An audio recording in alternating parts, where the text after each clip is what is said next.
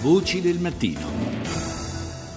E chiudiamo la puntata parlando di elezioni in Gran Bretagna. Oggi si vota al termine di una campagna elettorale breve, ma eh, si potrebbe dire molto intensa perché è segnata tra l'altro anche da due eventi luttuosi, due attentati rivendicati dall'ISIS che hanno spostato un po' eh, l'asse della campagna elettorale stessa sui temi della sicurezza. Ne parliamo con Michele Sorice, docente di innovazione democratica all'Università Luis di Roma. Buongiorno professore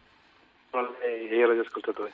Secondo un eh, sondaggio effettuato dalla BBC, eh, il tema della sicurezza, che peraltro insomma, è stato molto presente anche ne, soprattutto nell'ultima fase della campagna elettorale britannica, eh, però non, avrebbe, non, sarebbe destinato a spostare granché gli equilibri, equilibri eh, che però i sondaggi stessi ci danno come assai più incerti di quanto si presentassero quando eh, la Premier Theresa May ha deciso di puntare sulle elezioni anticipate.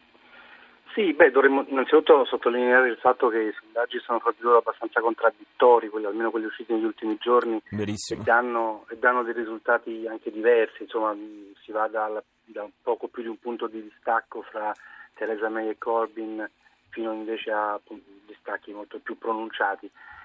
Di sicuro il dato caratterizzante però di questi ultimi tempi della campagna è che questo distacco comunque sia, si è ridotto che Corbyn è tornato, il Labour è tornato protagonista della scena politica grazie ad una campagna tra l'altro molto innovativa, giocata sui temi del sociale e anche quando è virata sui temi della sicurezza è sempre stata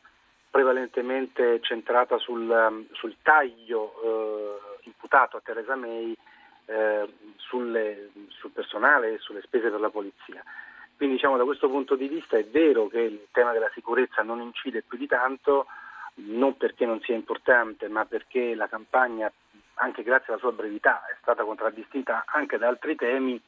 Eh, direi che il dato caratterizzante è proprio l'incertezza delle, del, del risultato elettorale che nessun sondaggista in questo momento è in grado di prevedere con precisione. Eh, anche perché i sondaggi, eh, in particolare proprio nel Regno Unito, nel recente passato, vedi, il referendum sulla Brexit, eh, eh, si erano sbilanciati sbagliando completamente le previsioni, quindi si, molto, si è molto cauti questa volta certamente. E a proposito di Brexit, se dovesse eh, uscire un quadro nel quale il governo eh, disponesse di una maggioranza più risicata in Parlamento, eh, potrebbe incidere e in che modo eh, nel modo di condurre il negoziato con l'Unione Europea?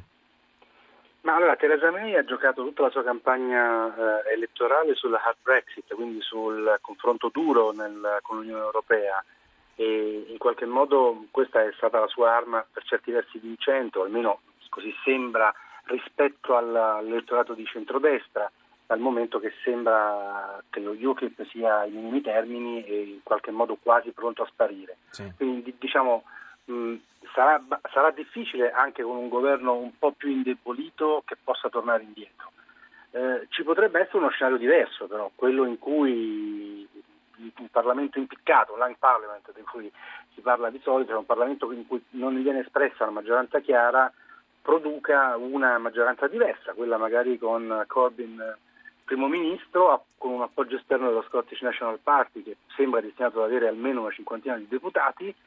e che in questo caso potrebbe invece ammorbidire i toni della Brexit dal momento che lo stesso Scottish National Party è sempre stato fermamente contrario all'uscita dall'Unione Europea. Grazie, grazie al professor Michele Sorice, docente di innovazione democratica alla LUIS, grazie di essere stato con noi.